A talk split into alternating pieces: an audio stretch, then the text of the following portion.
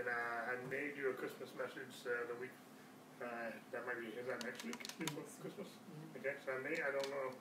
I didn't even know what I was going to teach on today uh, until earlier this week, uh, midweek, and uh, I've just been praying about it all month long. What's next? What's next? Uh, what do you want me to teach on? I don't want to just teach to teach. Mm-hmm. I don't teach him. I'm preaching, but I don't want to just teach to teach. Mm-hmm. That is not how I operate. That's not how I want to operate. I can't easily put together a message, but I don't want to do that. And I just praying about it and different things, and this whole idea about the kingdom of God came to mind. And part of what even just inspired the thought, it wasn't, I don't even know this was necessarily a spiritual uh, thought, but I, I've heard through the years, and even recent months and whatnot, just in passing, talking to other pastors and teachers and other people who go to other churches and whatnot. And, and, I can't remember, there's not a direct thought or quote or even circumstance, it's just the fact that uh, our church talks about the kingdom. And just off the off the cuff, that sounds good. And I actually have nothing against that. I'm all about the kingdom. I'm all about the kingdom of God. But it also, to me, was a generic response. Because there's a lot of different aspects of the kingdom. Mm-hmm. And then we, every once in a while we get people knocking on the door talking about a kingdom. Mm-hmm. But they won't talk about the king. Exactly. And we have other people who will talk about the king, but they don't operate in the kingdom. And uh, there's other aspects of that. And it just was, I'm all for the kingdom of God. I'm all about preaching and teaching and operating the kingdom of God. But what is the kingdom of God? And how does that look like? We're gonna we're celebrating Christmas season about our King coming, the Son of God. God manifests himself in the flesh through Jesus Christ, our King, our Prince of Peace. But what is the kingdom of God? What does it look like? Just before Jesus was ascended, in Acts chapter one, after the resurrection, he was talking, it says that he was talking forty days about the kingdom of God. And his disciples asked him, the very last words they were asking before he was ascended was, are you at this time going to restore or establish the kingdom of God? And he said, his words, I'm just paraphrasing, it was that it's not for you to know the times and the seasons, but you shall receive power when the Holy Spirit comes upon you and be my witnesses in to uh, Jerusalem, to Judea, to Samaria, and the uttermost parts of the world. But what is the kingdom of God? And so I want to talk about the, what our phrasing the gospel of the kingdom, and I'll explain that more as we get going into this. Makes sense mm-hmm. so far? And so I just prayed about this and was like, what is the kingdom of God? And uh, and so and how does that operate? And, uh, and, and there's more to them than, than just that that's inspiring this message. But uh, uh, I want His kingdom to come and His will to be done on earth as it is in heaven. And we are part of the kingdom, mm-hmm. and we have been translated out of the kingdom of darkness into the kingdom of His dear Son. And we are part of a kingdom that He said is not of this world. But, and then, so anyway, I'm getting a little ahead of my message here already because I'm already quoting some of my, my verses. But uh, just anyway, so anyway, with that in mind, let's get started this morning. And I'm going to start with, uh, uh, I'm going to quote something from Matthew chapter three here. All right, there we go. Matthew chapter three, we'll begin with verse one. I have uh, several scriptures this morning, if I get that far. Uh, so some of these are just uh, making reference to something. Uh, so I don't have a major, major text this morning so far. Um, but we're picking up with John the Baptist here in uh, Matthew chapter three, verse one. It says, in those days, John the Baptist came preaching the, in the wilderness of Judea and saying, and this was his message, repent, for the kingdom of heaven is at hand. Repent, for the kingdom of heaven is at hand. Fast forward with me to chapter four.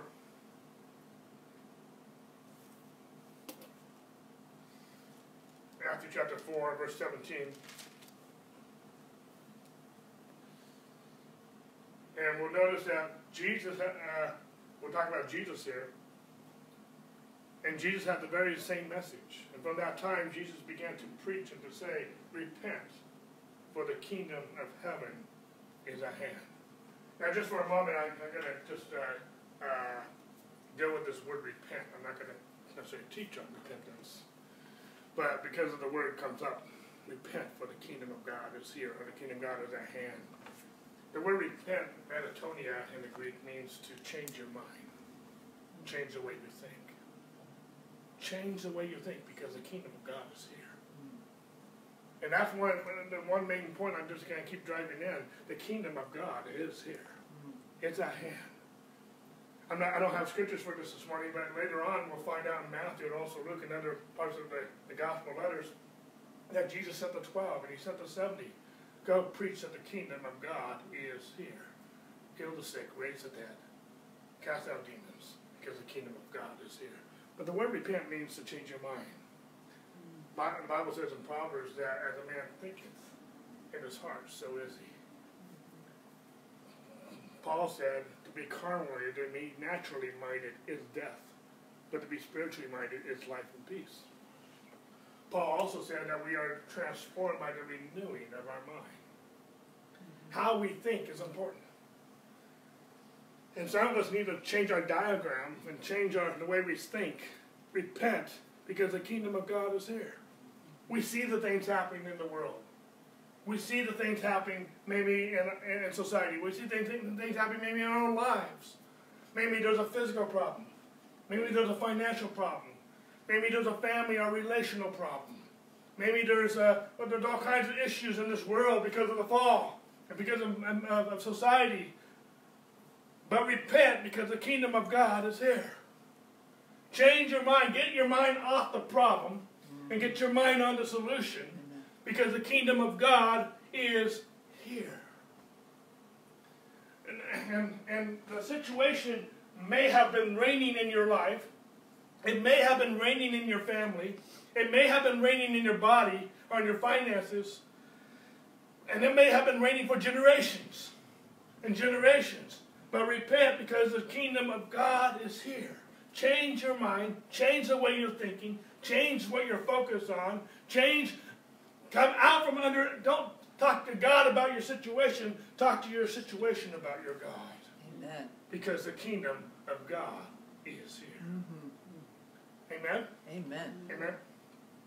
So with that, uh, let's go forward in Matthew. Uh, let me get my reference here. Matthew chapter nine. Uh, yeah, no, actually, the same passage. Let's skip down to verse twenty-three.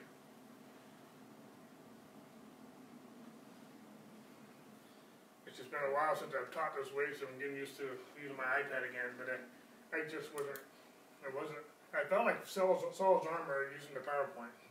It just wasn't me. Uh, I, I just couldn't move around like I normally do and operate uh, in the spirit as I normally feel like I do when I teach. So anyway, I'm getting back into my groove here.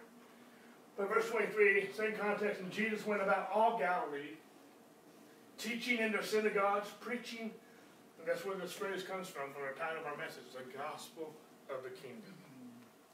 And healing all kinds of sicknesses and all kinds of diseases among the people.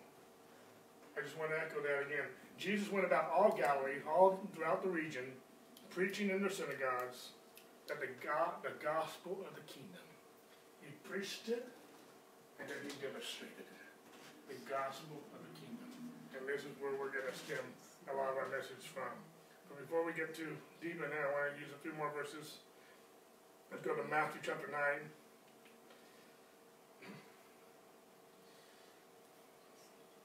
Matthew chapter nine, we'll pick it up in verse thirty-five. It says, "Then Jesus went about all the cities and the villages, teaching in their synagogues, preaching the gospel of the kingdom." And again, healing every sickness and every disease among the people, almost identical to what we just read in chapter four, verse uh, twenty-one or twenty-three, whatever that was. He went about all the region, preaching the kingdom, the gospel of the kingdom. Okay? We're going to use one more. Mark chapter one. So we're going to switch books here. Mark chapter one, verse fourteen and fifteen. "Now after John was in, put in prison, John the Baptist, Jesus came to Galilee, preaching the gospel of the kingdom of God, and saying," this is what he taught, "the time is fulfilled, the kingdom of God is here," or the kingdom of God is at hand. "Repent change your mind, and believe in the gospel. These are all just introductory verses right now that I'm just using to, to kind of set a little bit of the stage, a little bit of my heart. Uh, before we get too deep and talk about the kingdom, uh, since we're talking about the gospel of the kingdom, I want to spend a little bit of time talking about the gospel, and we'll talk a little bit about, uh, talk about the kingdom. Does that make sense? Just an introductory here. So when we're talking about the gospel, real quick, uh, let's just refer to uh, Romans chapter one, verse sixteen. Sorry. That's okay. That's okay. That's okay. In Romans chapter one, and it said, and uh, I, I taught on this many times in the past. He says, Paul says, for I, I actually, you know what, I want to toggle to the uh, King James. I like how the King James says this better than how uh, one particular word that comes out.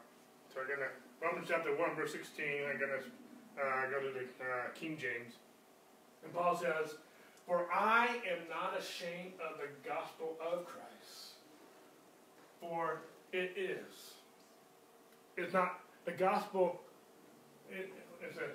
I'm not ashamed of the gospel of Christ, for it is the power of God unto salvation to everyone that believeth, to the Jew first and also the Greek.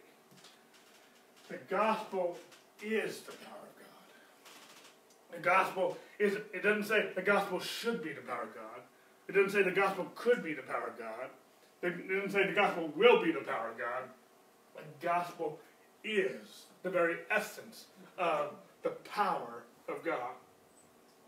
When we say the word power, we studied this last week in our last message, and a lot we'll find out as we get deeper in this message. This is just a continuation on our last series about the promises of God.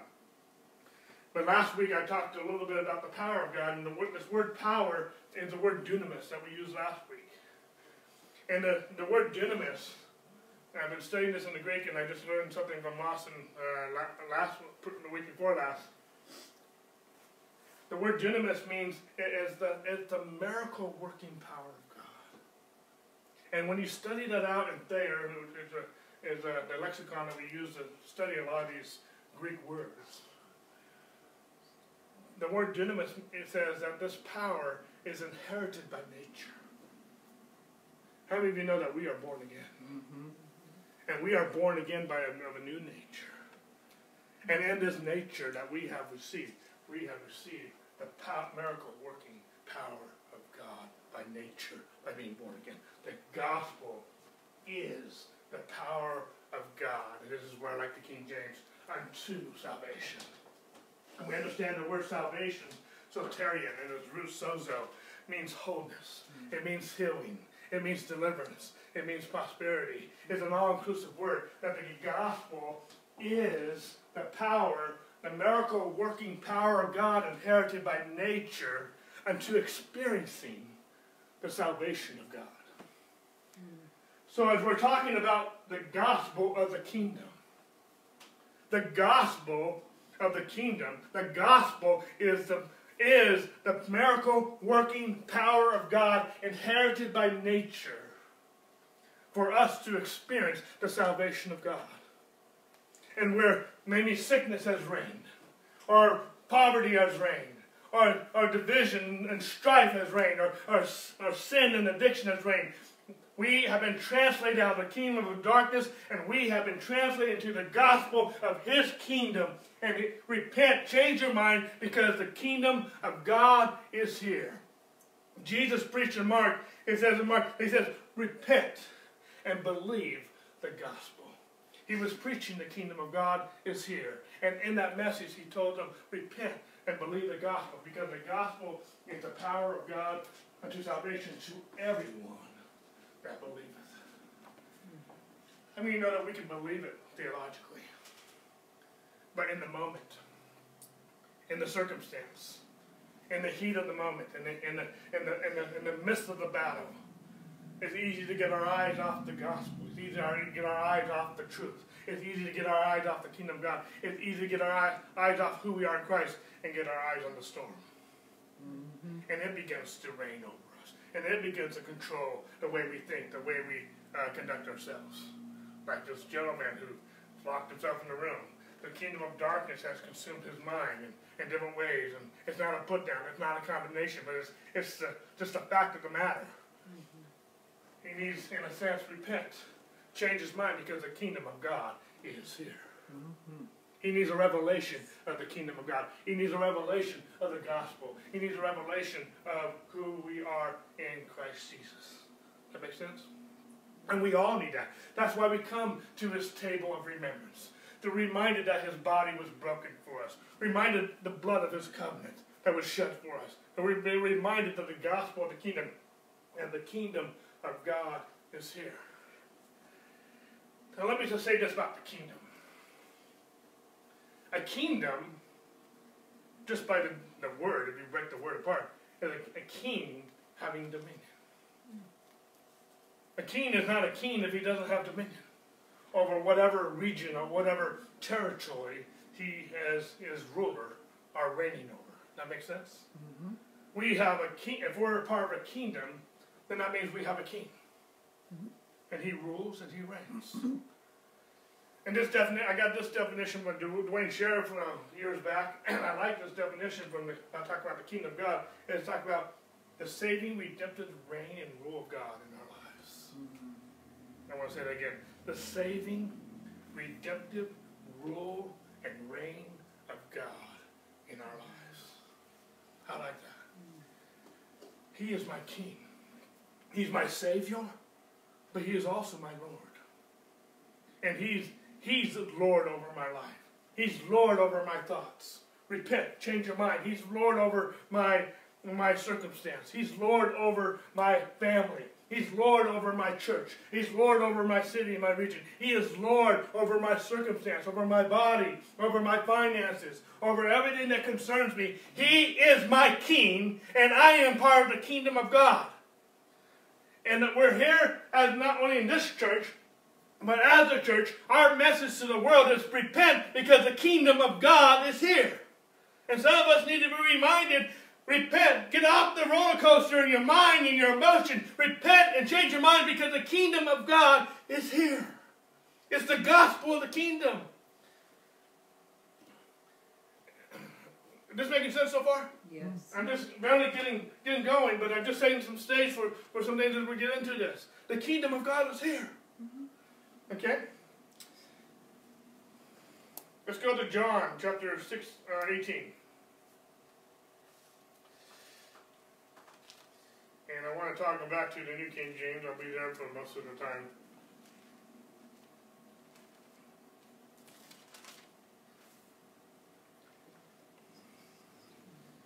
And Jesus answered and said, my kingdom is not of this world. If my kingdom were of this world, my servants would fight so that I should not be delivered to the Jews. But now my kingdom is not from here. There's a lot, a lot I'm going to teach from this passage. But I just want to make this point that Jesus made.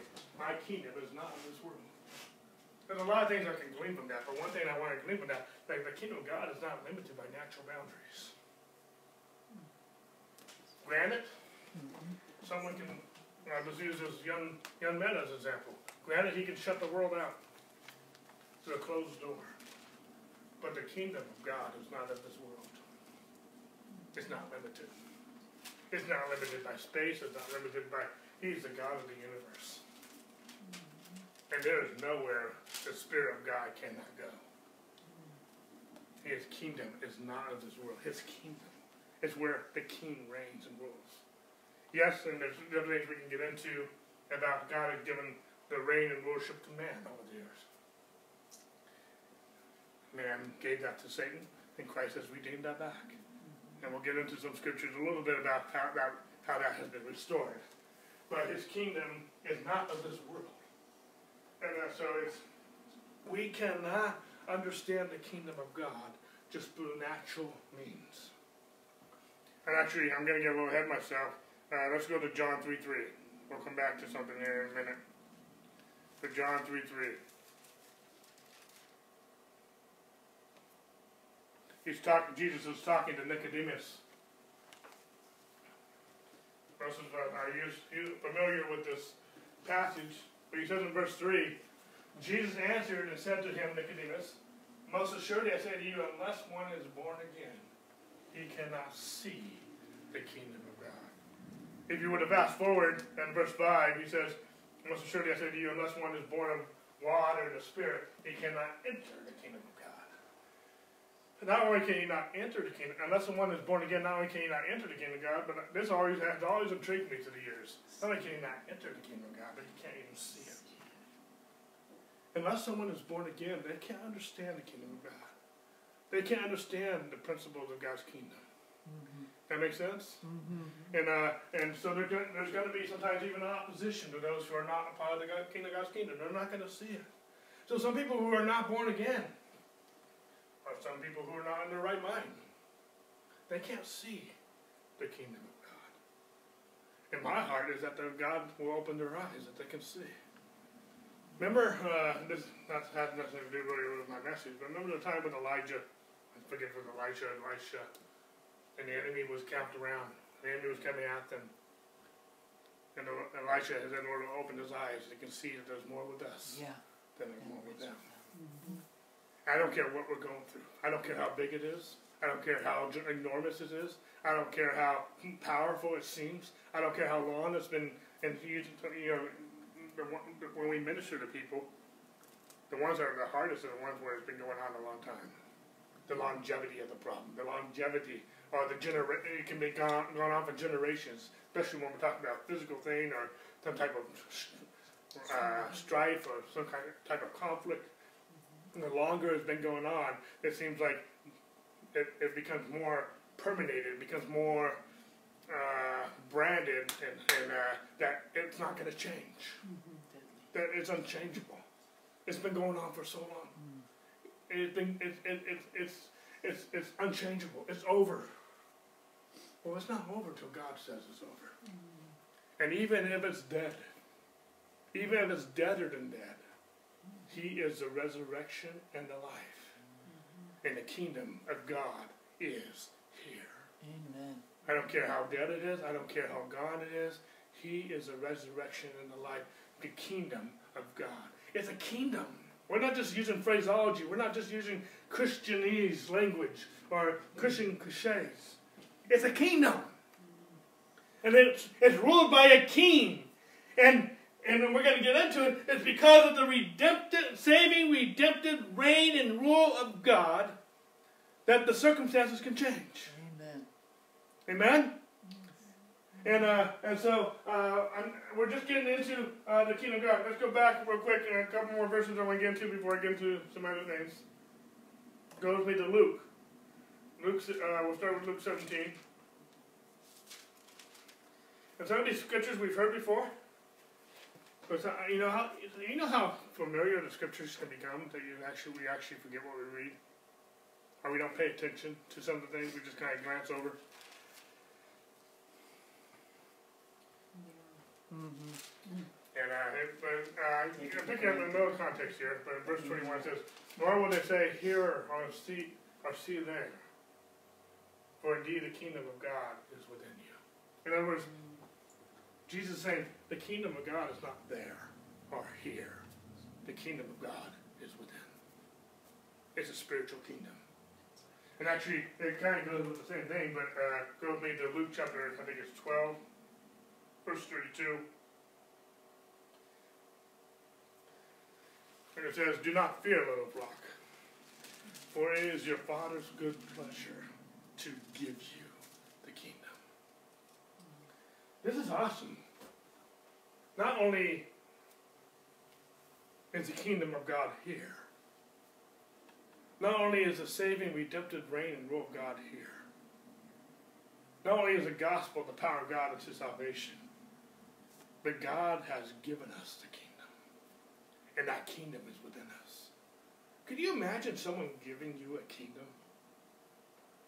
I mean, we, we, we, we maybe here in the West, we we can't necessarily, we're not kingdom-minded as far as, you know, a dynasty of that nature or whatnot.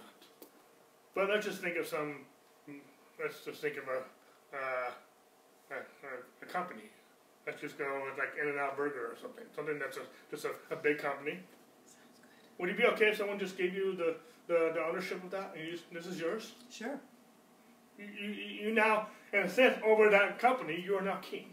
Right. Over that company. You are the C E O, you're the, you're the owner, you're the president, whatever you say goes.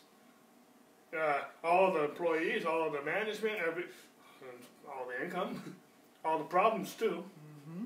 uh, but uh, uh, all, I mean, I'm just trying to understand. When God says, I have given you the kingdom. I get this from a Spider-Man movie we watched years ago, but with great power comes great responsibility. Amen. The Bible says that when the righteous are in authority, the people rejoice. Mm-hmm. A lot of times we use that when we're talking about a president and government, and it applies. But we are the righteousness of God. Mm-hmm. And the kingdom of God has been given to us. And so with that power comes great responsibility. Amen. We need to use that to demonstrate, to do what Jesus, how he sent the twelve, he sent the seventy, and how John the Baptist and how Jesus' ministry, preaching the kingdom of God is here, healing the sick, raising the dead, and, and setting people free. Jesus said the Spirit, and I believe we can make this our own. The Spirit, and we talked about this in the last couple weeks, but the Spirit of the Lord is upon us.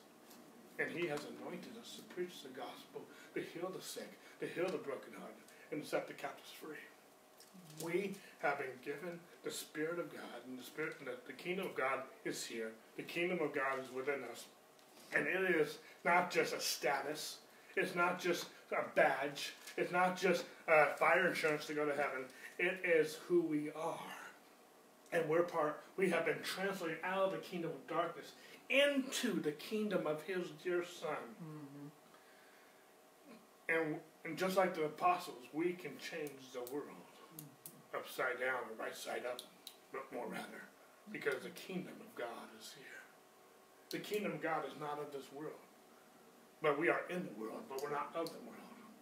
But we are here by God's grace and God's authority to change the world. Amen. For his name's sake. That makes sense? Yes. Okay? All right. Well, that was just introduction, but hopefully good stuff here. Okay, that's, uh, I've been quoting some of these verses, but let's go here. Let's go to Colossians one thirteen.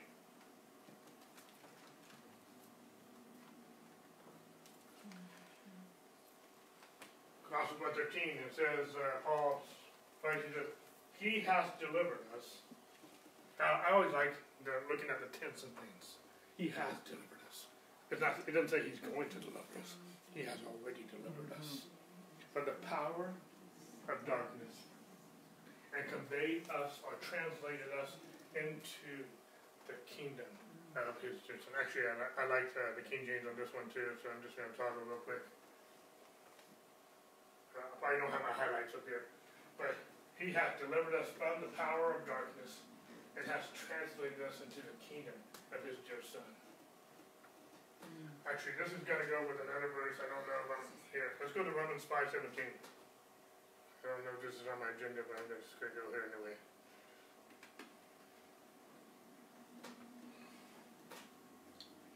And I want to toggle back to the King James.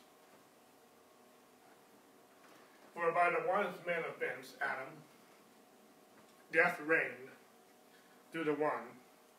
Much more, those who receive the abundance of grace and of the gift of righteousness will reign in life through the one, Jesus Christ. Amen.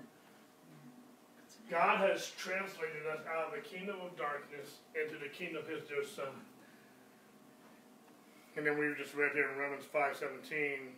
That through, the, through Adam's offense, through his sin, through his uh, treason, if you will, death reigned. And death, the kingdom of darkness, death has been reigning since Adam to the cross over mankind. And those who haven't received Christ, death is still reigning. And death is still reigning in people's lives with sickness and diseases and all different things. I'm not condemning them, but sickness didn't, Adam didn't experience sickness. He didn't before the fall. He didn't experience lack. He didn't experience strife. He didn't experience a lot of things that we have experienced because of the fall. And it says in Galatians three thirteen that Christ has redeemed us from the curse. And so death should no longer be a problem in our life. And I'm not talking about um, natural death in, in the sense of, uh, um, the scripture says, has been appointed a man wants to die. But in Christ we have already died. We have already put off the old man, and the spirit of our minds we have already put on the new man, who is created according to God in true righteousness and holiness. But most of us, we might not use the language, but we recognize that death or sickness or other problems of this fallen world have been reigning over our lives. Amen. You just have to look at the news, which is not even news anymore. But it just, uh, I'm not going to go there, even though I opened that door, you know. uh, but, uh, um, but you just look at society, and you see death reigning all over the place. Mm-hmm. You see the corruption. You see the way, way people think and talk. If you look at the hospitals, I mean, you can't even watch a show now, and you can't even watch the commercials anymore. The commercials are worse than the, than the, the and I'm not just talking about uh, immorality and stuff, even though that's all in there. It's, oh, it's the medications and stuff. You take this medication, you'll be cured from that problem. It might kill you, but you'll, you'll, be, you'll, be, you'll, be, you'll, be, you'll be okay from that problem. You'll be okay from all problems if you die. Yeah. You know, in that sense. And I'm not promoting that, don't get me wrong, I'm being facetious. But uh, death has been reigning over people's lives. And people are, uh, death is in our world. But much more, those who receive the abundance of grace and the gift of righteousness, they shall, and I love the, I love the language, they will reign. It's not that they could reign or they should reign, they will reign. In life. Not just in the life to come, but in this life. Through the one, Jesus Christ. We have been translated out of the kingdom of darkness into the kingdom of His dear Son. And we will reign because we are in Christ Jesus, our King. Amen. That makes sense? Yes. In other words, and Joseph Prince teaches on this, we are destined to reign. Amen. That is our destiny. That was Adam's destiny. He lost it to the ball. But Christ has restored our destiny back to rule in the earth. That's awesome. In case we're still questioning that, let's go to Revelation chapter five. I know these aren't my notes, but I'm just deviating to go with my flow here. Revelation five, we're going to pick up verse nine, but let me just give you the context of what's happening in Revelation five.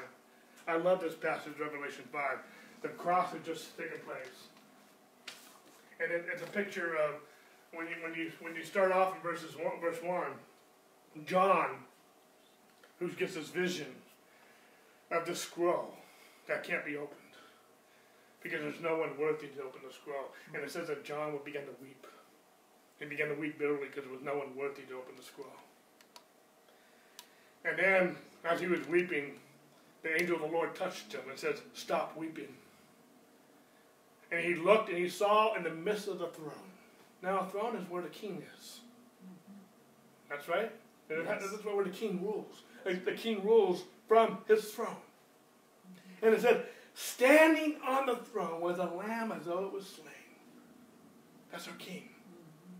And it said that what this lamb was worthy to open the scroll. Even if we don't understand what the scroll meant, we understand it was enough for John to weep bitterly.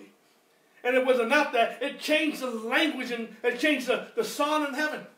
You ever like a song and you just keep playing it over and over again? It drives Sherry crazy. She might love the song, but when I keep playing the same song over and over again, she's like, well, you changed the song? You know, I like the song, but now I'm not liking it anymore.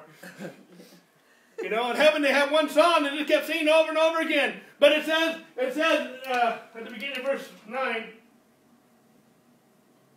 and they sang a new song.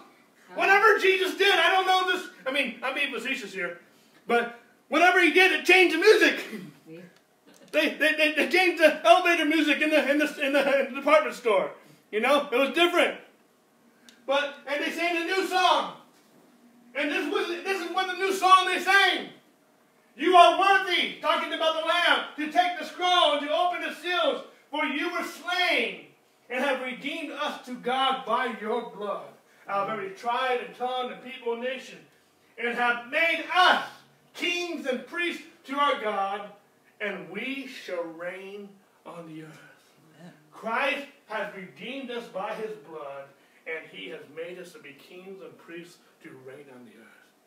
We've been translated out of the kingdom of darkness into the kingdom of his dear Son, and we and we have received abundance of his grace and the gift of righteousness. We shall reign on the earth. That is our privilege. That is our ordination. That is our responsibility. Okay? Is that making sense? Yes. We are, in other words, sickness, death does not reign over my life. And I'm not just, I'm, it's not just about sickness. It's about other things, anything that's from the curse. God reigns. Jesus went about preaching the gospel of the kingdom. The gospel is the power of God unto salvation. He preached the power of God to salvation. Salvation is an all-inclusive world word that includes sickness, wholeness. If there's anything in your life that is not whole, that's why I love the word wholeness. Because it's a, that, to me, it covers anything. If there's anything in your life that is not whole, because the blood of Jesus makes it whole. And, you know, it's going to be hard to reign. It, it, it's going to be hard to reign if you're broken. If there's an area of your life that's broken, you can be healthy as healthy as can be, but you have no money to do anything. It's going to be hard to reign. Mm-hmm. You don't have any resources. Mm-hmm. You can have all the resources in the world, but if you're if you're sick, you're limited what you can do. You can have all the resources in the world. You can be healthy, but if in your soul you're wounded, you're locked up in a room somewhere, or whatever the case may be, you're not going to be able to reign. Whatever's going on, if if if if If you, you can have all these things going for you, but you have some addiction. Whether it's gossip or something immoral, whatever it may be, if, if you have this addiction, you're going you're gonna to have troubles reigning. Amen. If there's anything called this curse that is controlling your life, if it's controlling you, how are you going to reign over it? Let alone anybody or anything else. But it doesn't reign, whatever the situation, God reigns. Amen. And God, the Spirit, the kingdom of God is here. The kingdom of God is within us. And we are destined to reign. We are not, we're not going to tell the situation, uh, God about the situations that he has already redeemed by his blood. He, we, we're not going to tell the situation about our God. Amen. Because he is king. He is Lord. And this thing, whatever it is, sickness, disease, strife, whatever, it must bow to the name of Jesus. That we have been given power of attorney to use, and because to the glory of the Father. Amen? Amen. Amen. And so, the kingdom of God is here. And it's here now. Alright, uh, let's see where I want to go next. Oh, I, used, I just used a lot of my verses I wanted to use. Okay, let's go to Isaiah nine.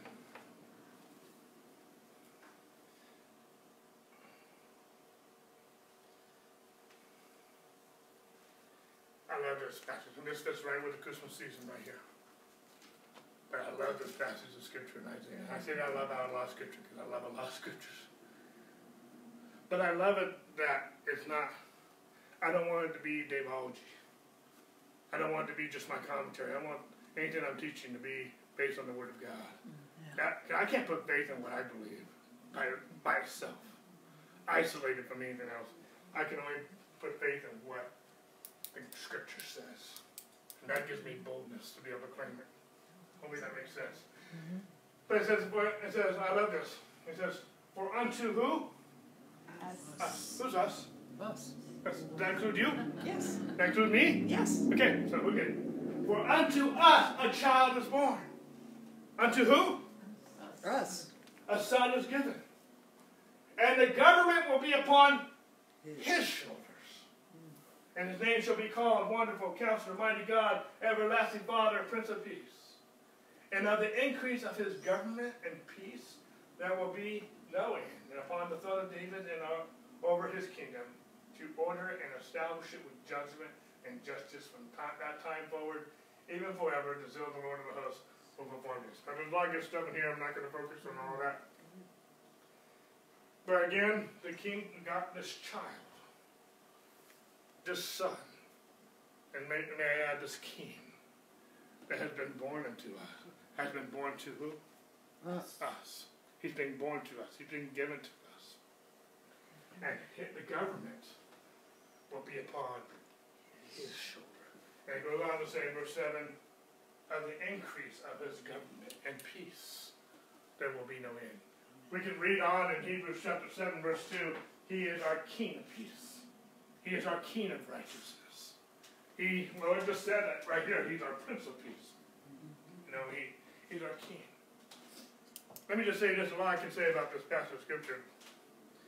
That when sickness is reigning in someone's body, in that situation, in that circumstance, his kingdom is not increasing. Right. When sin or addiction is reigning in someone's life, in that situation, his kingdom is not increasing. When someone is emotionally or even spiritually, which usually they go hand in hand, uh, not doing well, like this man locked himself in a room, in that situation, his kingdom is not increasing. When there's strife, divorce, division, and it comes in a lot of different shapes and sizes, in those situations, his kingdom is not increasing. When the church is perceived poor as a church mouse, when they can't do anything, mm-hmm. it's striving to get money to even do anything. And I know there's different circumstances, and I'm not, any of these things, I'm not putting anybody down. But in those situations, when they're, when we're not operating as the head and not the tail, above and not beneath, when we're not operating that way, in those situations, his kingdom is not increasing. I mean, no, no, we're, we're, the head, we're the head and not the tail. We're above and not beneath. Mm-hmm. We are the children of God. We are the people of God. And so, if we're not leading the way by the kingdom of God, then something else is leading. Mm-hmm. Something else is governing. Mm-hmm. I mean, you know that if my finances dictate what I can and cannot do, it's controlling me. Amen. If my body is dictating what I can and cannot do, it's controlling me. Amen. If whatever the situation may be, and the Bible says, uh, and the, this it says that this child, this son, was given and born to who? Us. And his government. Shall be, the government shall be upon his shoulder, and his government shall be increasing. Now, when J John the Baptist went about preaching, repent, the kingdom of God is here. Jesus went to go preach, the kingdom of God is here, healing the sick, healing all those who were uh, uh, uh, with diseases, and other scriptures, all those who were oppressed by the devil. When Jesus sent out the twelve and the seventy, and then later on he sent out the church in Mark sixteen. Go preach the kingdom of God is here. And, and these signs will follow those who believe. You will lay hands on the sick and they will recover. You will raise up the dead. You will uh, do different things. I was saying, you mentioned. When we come into someone who's sick and we lay hands on them and we minister to them and they are healed, in that situation, his kingdom is increasing. Amen. When there's been strife, I don't care what, how it started, where it started, how, how big it's been, and how long it's gone. But when his mercy begins to reign in that situation, there's forgiveness, and there's mercy, and there's grace, and there's reconciliation. His kingdom is increasing. When there's been lack and been resources, for example, when Jesus fed the four thousand, when he fed the five thousand, because they were hungry, mm-hmm. and he met their needs, even supernaturally. In that situation, the, the, the lack of that food didn't reign, his kingdom was increasing. Amen. When someone who's been in addiction for years, maybe it's been alcohol that's reigned in the family for generations, but they finally get set free. I'm not just saying, I'm not just saying that they have strong willpower to resist the bottle, but they are free, and they are delivered. In that situation, his kingdom is increasing. This child, this son, has been born unto us that we can increase his kingdom. And he, he told his disciples, he told the seventy, go and preach, repent, for the kingdom of God is here. Change your mind. Stop looking for some program. I'm not against programs in and of themselves, but don't look to some program. Look to Jesus. He is your Redeemer. He is your healer. So many people are looking for healing and not the healer. So many people are looking for provision and not the provider. So many people are looking for salvation and not the Savior. But, but we, his kingdom is here. His kingdom is within us. And his kingdom is supposed to be advancing. His kingdom is supposed to be increasing. And when we come on the scene, like David came on the scene with Goliath, who was defying the armies of the living God, there should be something that rises up in us that says, I'm not going to put up with this. Amen. This is not right. Goliath does not run my nation. Goliath does not run my family. He doesn't tell me what I can and cannot do. God reigns. I have a covenant relationship with him. I'm going to get in that, uh, uh, hopefully today. If not, I'll get into it next week. But it just, uh, you know, we have a covenant relationship with him. And his kingdom is here, and it's here, and it's reigning in the situation.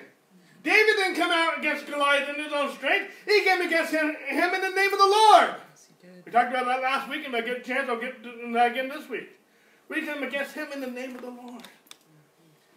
They must bow to the king. You know, even back in ancient days, and when the when the king when the king presence was there, they were required to bow. If they didn't bow, they could they could be off with their head or into the dungeon or whatever the consequence was. It was a capital offense to not hail the king and not not bow to the king. Mm-hmm. Jesus is our king, mm-hmm. and sickness and all these things that God has re redeemed us from must bow to the name and the kingdom and the lordship of Jesus Christ. And that kingdom is within us. And the authority we have is not of ourselves. It's because the kingdom is within us. The king is in us. And the king has made his abode in us. And we are abiding in him and he is in us. Is that making sense? Yes. Yeah? All right, let's see what we have next.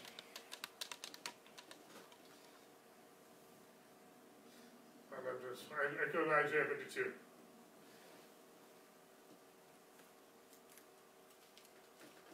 Verse seven. I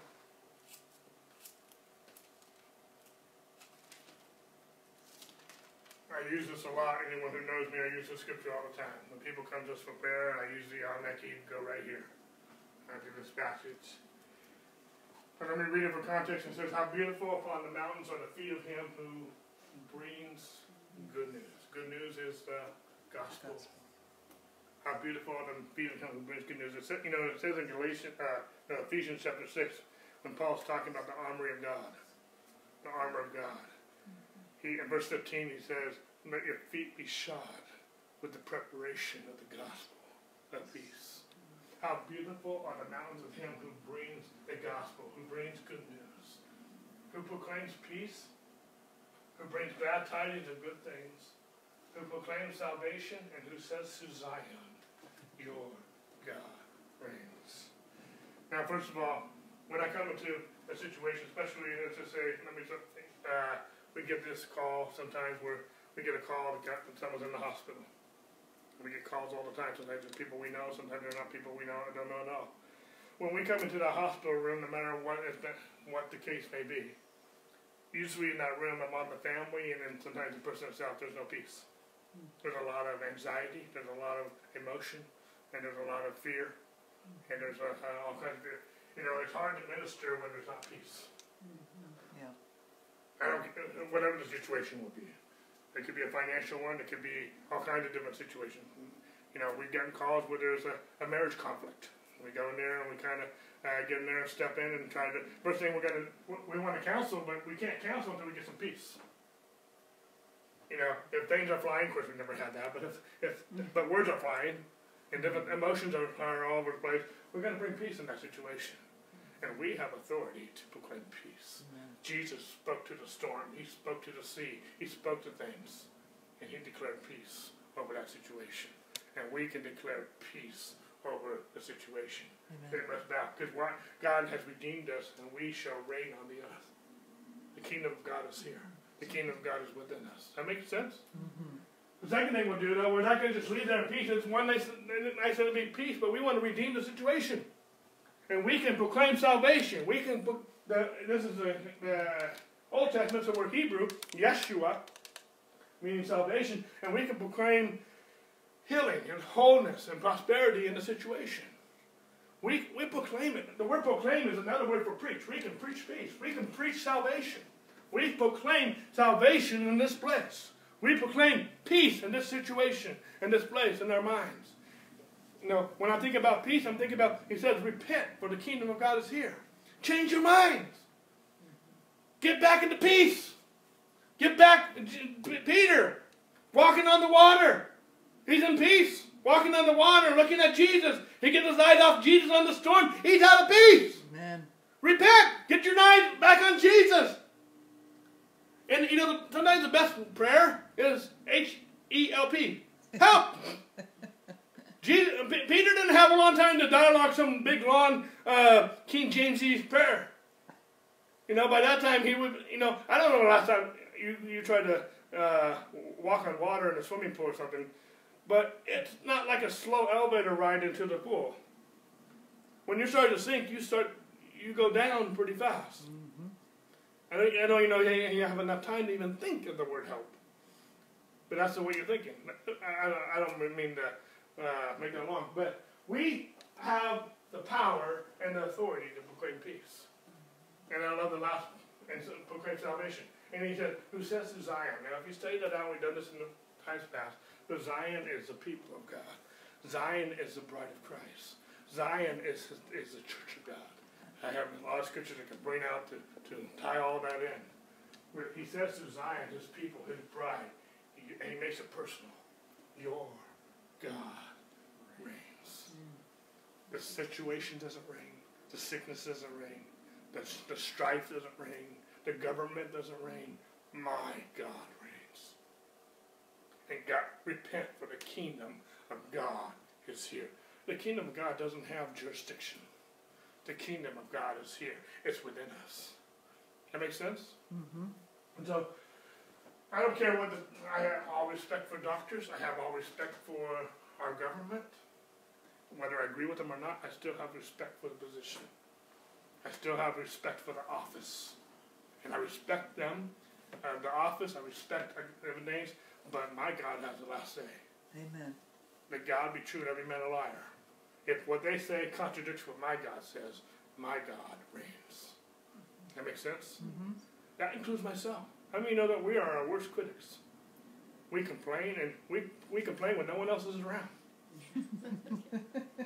How many people argue with yourself? You know, how many of you had a, a big, this big, long fight with yourself? You know, just getting down on yourself and whatnot. When it, you know, we are the worst. And we have no mercy when it comes to ourselves sometimes. I know. Now, we want other people to show us mercy. You know, but, yeah, but, right. uh, you know uh, but, but so it applies there too. My God reigns. And if what we're not saying to ourselves doesn't line up to the Word of God, then it must bow to the Word of God. Amen. And we need that reminder. Our God reigns. Okay? Um... Okay, let's go to Matthew six. Matthew six.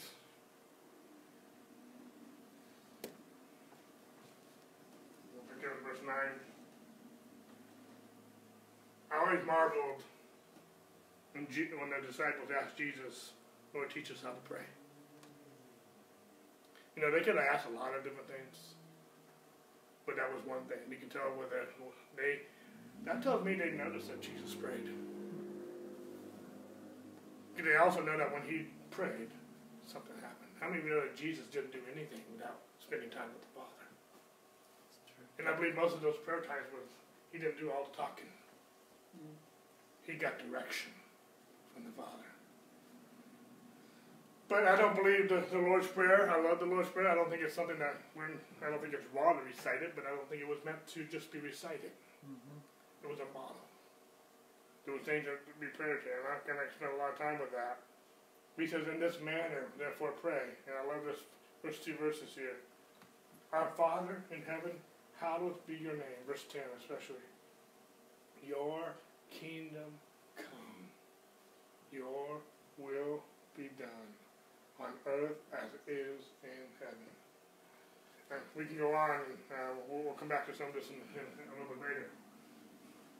But it says, your kingdom come, your will be done. And I know again, a lot, a lot of what I'm saying, speaking to the choir, we know these things. But sickness is not going on in heaven, correct? That's Lack right. is not in heaven. That's right. There's not strife in heaven. Nope. There's not sin and addiction in heaven. Nope. There's other things that we can highlight. that his kingdom come, his will be done on earth as it is in heaven. Jesus said, if you see me, you've seen the Father. What did Jesus do? He healed the sick. That, that question came to him from John the Baptist's disciples. They came to him and asked him, are you the Christ? And Jesus responded, what do you see me doing? I've healed the sick. Mm-hmm. I cast out demons. Mm-hmm. I raised the dead. I've done miracles. Actually, John said that he did so many miracles in John twenty-one, verse twenty-six, that the, the world could not contain the books, contained what he did. And he did everything he did in three and a half years. Yeah, he didn't even start his ministry till he received, he was baptized and received the Holy Spirit. And everything he did, he did in three and a half years. So much that John said that there would not be enough books to write of all the things that he did.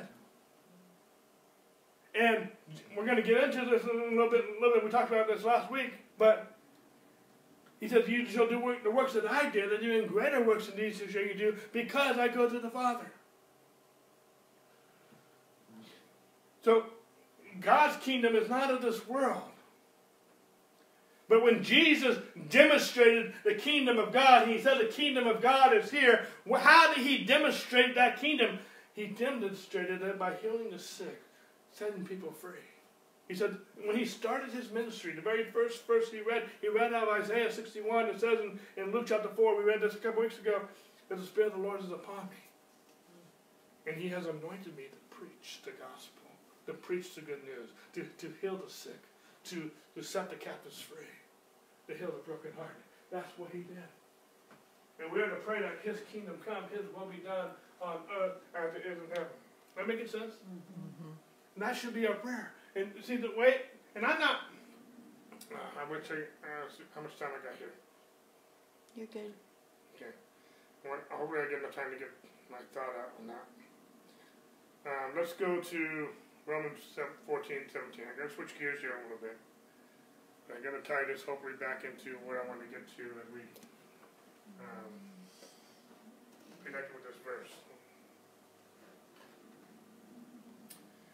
Romans fourteen, seventeen. Paul's writing says, for the kingdom of God is not eating and drinking, but righteousness and peace and joy in the Holy Spirit. Now, I wish I had time. I'm not going to spend time so much talking about the righteous peace and joy, but the righteous peace and joy in the Holy Spirit. Okay? Um, there's a lot I can say about this, but because of time, I want to move forward for right now. Right? I'll come back in later and talk about the righteous peace and joy. Um, but that, but the kingdom of God is righteous peace and joy in the Holy Spirit. Let's go, let's go to Acts chapter one. I know I highlighted this a minute ago. It says, the former account I made, Luke is writing, he says, I made, O Theophilus, of all that Jesus began both to do and to teach, until the day in which he was taken up after he, he through the Holy Spirit, had given commandments to the apostles whom he had chosen, to whom he, Jesus, also presented himself alive after his suffering by many infallible proofs, being seen by them during forty days, and speaking of the things pertaining to the kingdom of God. He spent, Jesus spent forty days between his resurrection and his ascension preaching about the kingdom of God. Okay? We'll pick it up. We'll, we'll fast forward here. Uh, they asked him, therefore, when they had come together, they asked him, saying, Lord, will you at this time restore the kingdom to Israel? And he said to them, it is not for you to know the times of season which the Father has put in his own authority. But you shall receive power, dunamis, the miracle-working power of God as inherited by nature, when the Holy Spirit has come upon you, and you shall be witnesses to me and to Jerusalem, and to all Judea and to Samaria, to the end of the, end of the earth. Okay? I want to, before I comment on this, I want to read a couple more scriptures. Let's go to Romans chapter eight. Let me just get these scriptures out here, and then I'll tie this in together. Okay? Making sense so far?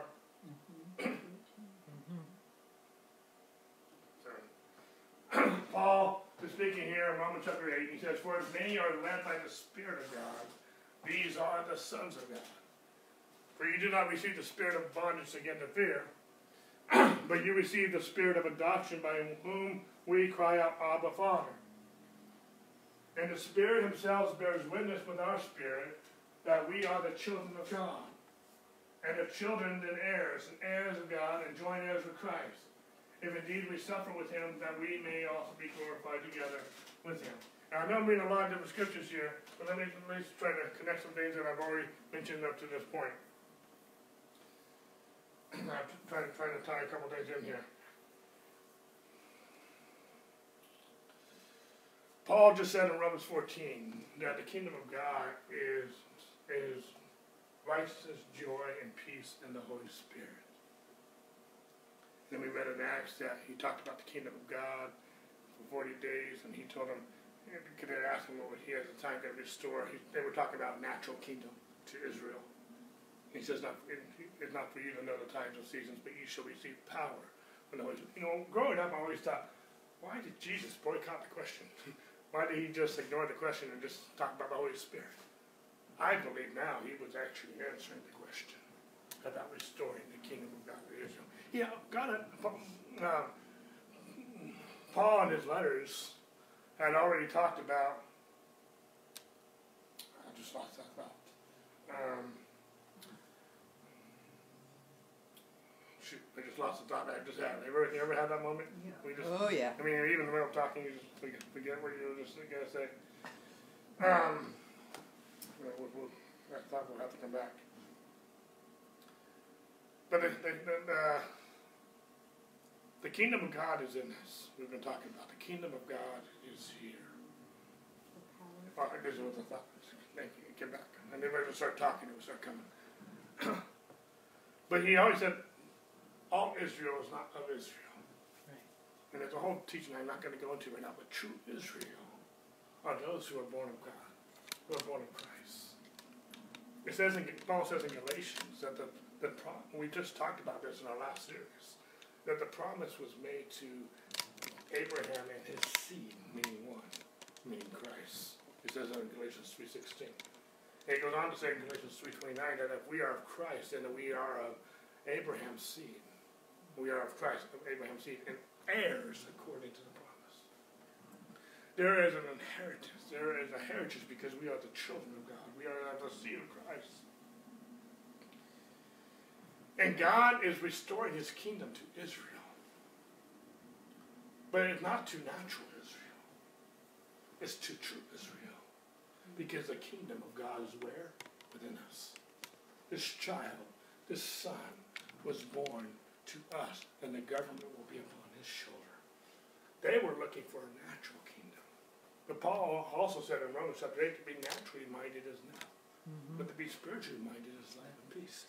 God's kingdom is not of this world. It's not a natural kingdom. They didn't understand this at this time. We already read that unless we're born again, we can't even see the kingdom of God. The kingdom of God can't be seen with a natural eye. It is within us. It is a spiritual kingdom. The spiritual was always here before the natural. The spiritual created the natural. The, the spiritual is more real than the natural. But we've been functioning in the natural ever since we were born, and ever since we could reason. And so we function on a, in a natural realm when the spiritual is more real. Mm-hmm. Yeah. And the spiritual is the is the is the the the, the kingdom of God. It's the it's the I want to say the controlling force. It's the it's the parent force. It's it's it's more real. It's more powerful. But the Spirit of God did not. Uh, those who are led by the Spirit of God are the, are, are the sons of God. They are the children of God. And if we are the children of God, then we are of the seed of the promise of Abraham. And in other words, we are of the seed of Abraham, then we are also true Israel. I'm not so much talking about being true Israel, but that's in the context here. We are the children of God. And if we are, if we are children, because the Spirit himself bears witness with our spirit, that we are the children of God. Excuse me. And if we are children, then we are heirs according to the promise. This heritage has a lot to do with everything. And I, I don't have time to use all the scriptures here. It's later on in my message. But we're going to see later on in Hebrews chapter nine about the covenant. And when a covenant is given, For example, if my father had a will, that will, and he's a testator of that will. The scripture says in Hebrews chapter nine that the, the covenant has no effect while the testator still lives. Mm. But once that testator dies, let's say my father had a will, and my name was on it. It wouldn't be until he passed away, through the death certificate and through the proper channel of the legal uh, system, we would go and we would uh, receive, I would receive the heritage, I would receive the, the benefits of that covenant, of that will, because the testator died. Mm-hmm. Jesus has made a covenant with us. And because Jesus died through the finished work of the cross, the covenant of God is in full operation. And the Spirit of God bears witness with our spirit that we are the children of God and we are heirs of this covenant. What does that have to do with that? Yeah, do with because those who are heirs, the kingdom of God has been given to the heritage of the, those who are heirs of Christ, those who are heirs of the seed of Abraham, those who are true Israel. And you shall receive power when the Holy Spirit comes upon you. He's talked. The, the, in other words, I'm trying to bring this out. And I'll bring this out a lot more even next week. But the, the Holy Spirit, his job, he had many. He's our, yes, he's our counselor. He's our paraclete. He's our helper. He's our guide. But he, one thing the Holy Spirit is teaching us, because he's also a teacher, he's teaching us that we are the children of God. He's teaching us that the, the kingdom of God is not food and drink. The kingdom of God is righteousness and joy and peace in the Holy Spirit. Jesus did not start demonstrating the kingdom of God through his miracles and through signs and wonders and healings until he received the baptism of the Holy Spirit. The kingdom of God is here. It's within us. Hopefully this is making sense. I'm barely getting into this. But um, go, go with me real quick to, let's skip ahead. John fourteen, I just went here last week. And I want to just tap on here, and I'm going to tie this into the Lord's Prayer that we've read already. I'm skipping over a couple things to get to here.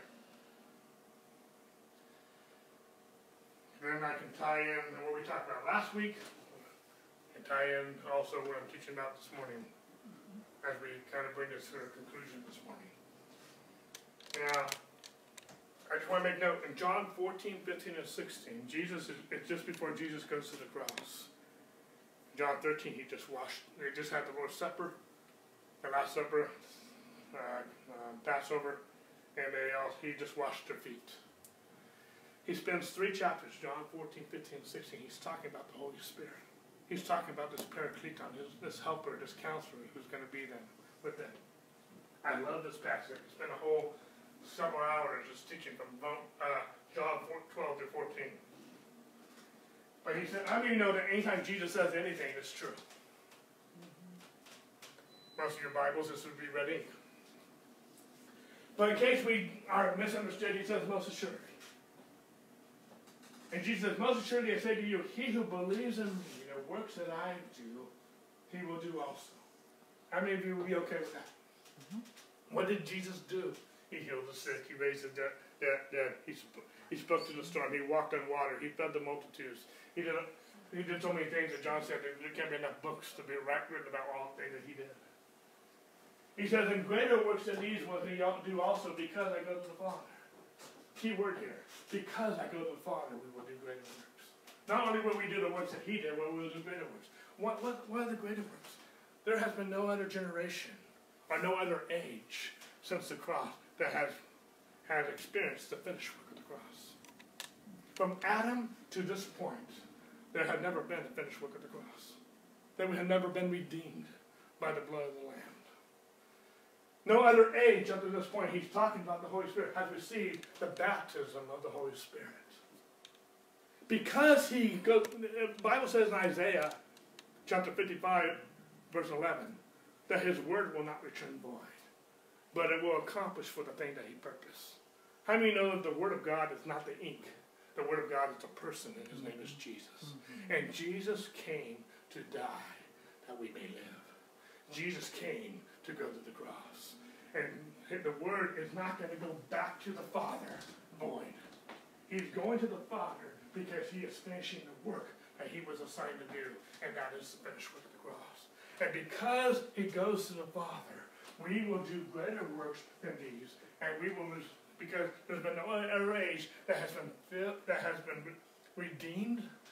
From, there's been no other age that has been translated from the kingdom of darkness into the kingdom of the new Son. There's been no, no other age that much more those who receive the abundance of grace and the gift of righteousness will reign in life. There's been no other age that he has redeemed by his blood, and he has made us kings and priests to reign the earth.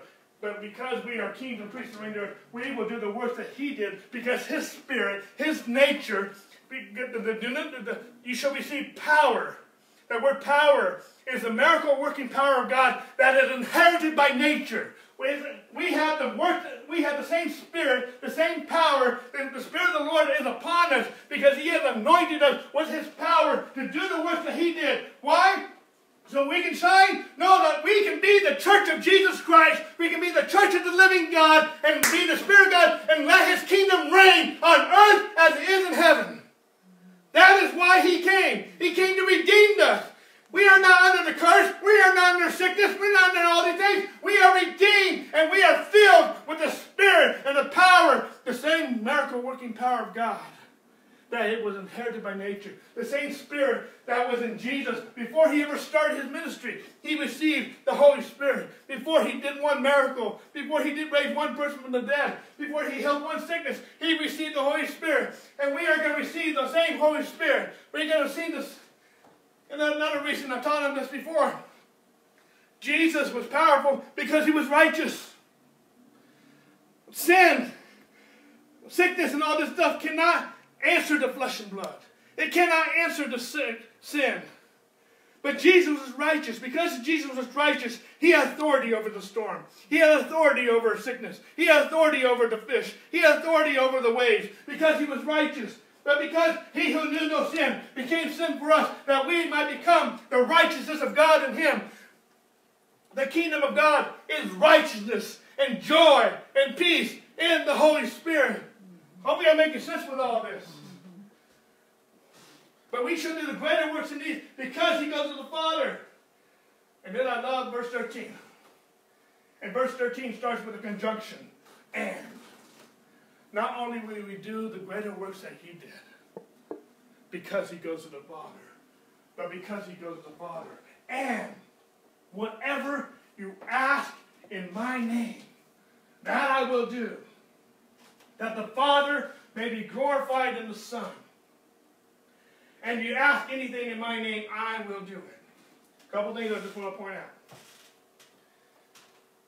John fourteen, fifteen, and sixteen. Jesus is talking about the Holy Spirit. Five times, tw once here, actually twice right here. Twice in or John fifteen and twice in John sixteen, Jesus makes the same declaration that whatever we ask in his name, he will do. He's talking about the Holy Spirit, but Jesus is also being very repetitive, saying that whatever we ask in his name. When we ask something in his name, that is power of attorney. Mm-hmm. I, I don't have time to show the whole story, but Lawson Perdue, when he, buy, he some, the person who taught him how to buy cattle, taught him how to buy cattle, finally gave him his checkbook. He says, whenever you go buy cattle, buy cattle for me.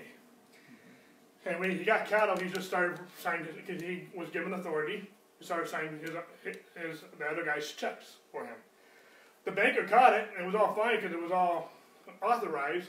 But the banker said, when you write his checks now, because you have power of attorney to write his checks, write the check this way. Write the person's name and by your name. Because that's how power of attorney works. I'm going to write, for example, since I was writing a check for, for a power of attorney for Sherry, I would sign her name by Dave Everett. That's power of attorney. Jesus said, whatever you ask in my name, he's given us power of attorney to ask in his name. Why? Because we go to the Father. Why? Because we become one flesh with him. We are the children of God. We have the spirit of adoption. He says, what, and whatever you ask in my name, that I will do, that the Father might be glorified in the Son. Let me back at one other point before I go here. The word ask. If you study the word ask in the Greek, and I'm going a little fast, but I'm just trying to tie all this in real, real quick here. The word ask means to demand what is due. when we sign a check, we're not we're not using gunpoint. We're not doing anything illegal, but we're basically making a demand to to to, to collect funds on uh, based on that signature. When you use power of attorney, you're basically making a demand on that check. When you, a will is done and the testator dies, and through the legal system, through the death certificate, through the legal system, you're basically demanding that heritage through the proper channels, through the right authorization that is being done. That making sense? Mm-hmm. But it's a demand. Uh, a, a, a cop once told me that when someone does fraudulent checks, when someone embezzles, they are, that's one of the reasons why it's a felony, because they are basically demanding funds. They're not using a gun. They're not using a weapon. But they are uh, fraudulently demanding what is not due them. Mm-hmm. And it's, it's, it's, it's the same, he says it's the same as if they were holding a gun. That signature, that fraudulent, it's the same in the eyes of the legal system as if they were holding a gun and robbing the bank, mm-hmm. or whatever the case may be. So I'm just make, making a picture that uh, we can ask what is due. Why? Because it's because of the cross. It's ours because of redemption. It's part of our heritage because he's our testator. And whatever we ask in his name, I will do that the Father may be glorified in the Son. Why is the Father glorified in the Son? That's what the Son came to do. Mm-hmm. He came to set us free. He came to give us salvation. I'm not just talking about finances. I'm talking about, I'm talking about everything that... that I'm talking about all the provision and prosperity and, and wholeness and salvation God has given us. The, the Father may be glorified in the Son. God is not glorified when we're suffering. Amen. God is not glorified when his kingdom is not advancing. Mm-hmm. God is not glorified when the situations are lording it over you and his kingdom is not advancing. Does that make him sense? Yep. So, Lord, it says, hallowed be your name, your kingdom come, your will be done on earth as it is in heaven. When I pray, and Andrew teaches another way to pray, I'm not telling God about my circumstance. I'm telling my circumstance about my God. Amen. I have authority in his name, Amen. To use his name. Actually, if we, if we were to, if we were to, if we scroll this down, go with me real quick to, we'll close with this. John sixteen, I think it's verse twenty-four. Okay.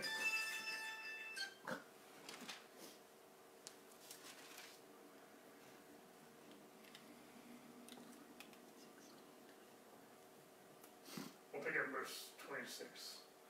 Uh, I'll start with verse twenty-three and I'll go down to twenty-six. It says, in that day, you still talk about the Holy Spirit, same context. You will ask me nothing, most assuredly I say to you, whatever you ask the Father in my name, he will give you. Until now you have asked nothing in my name, and you will, and you will see that your joy may be full. Up to this point, they haven't been asking his name before the cross, before the Holy Spirit has come. I'll pick up verse twenty-six. Excuse me for going a little fast. It says, in that day you will ask in my name, and I do not say to you that I shall pray to the Father for you. In other words, God says, in that day, I'm not going to pray for you. I have given you power and authority mm. to act in my name. I'm not going to, don't pray to me because I've already done it. I have already provided it in my cross. I have already provided it in my salvation. My, repent, change the way you think, change the way that you operate, because my kingdom is here. And my kingdom is within you. Don't come to me asking me to help, about your situation. You ask. You use my the power of attorney, and you ask. Is it just like uh, uh, Peter and John? Silver and gold I have not, but in the name of Jesus, rise up and walk. We have a power of attorney to use his name. I guess we need to know his will, but we know it's God's will to heal. We know it's God's will to provide. We know it's God's will to, to, to reconcile. And, and uh, we... I know there's different variables involved. We don't want things to become, you know, we don't want to be involved with something that something that's going to become an idol to them, whatnot. But you know, I'm not, I'm not going in all that. God, God is our provider. Am I making sense this yes. morning? Yes. As I bring this to a close, the kingdom of God is here. the kingdom of God within us. And I believe that we have authority when, we, when he says his kingdom come, his will be done on earth as in heaven. We can say his kingdom will reign in my life. His kingdom is going to reign in my thought life. His kingdom is going to reign in my finances, in my body. His kingdom is going to reign in, in my emotions. His kingdom is going to reign in my family. His kingdom is going to reign in my church. His kingdom is going to reign in my car, my situations, the thing that God has given. His kingdom is going to reign in my city, in, my, in the government, in the region I live in. His kingdom is going to reign in this country. His kingdom is going to reign in the world. His kingdom come, his will be done on earth. It's not just a, and I wouldn't want to try to think, it's not a passive prayer. It's not a hopeful prayer. No, there's authority behind it. And we have power of attorney to, to I pray differently. I, I expect results. Jesus says, speak to the mountain, tell it to move. Mm-hmm.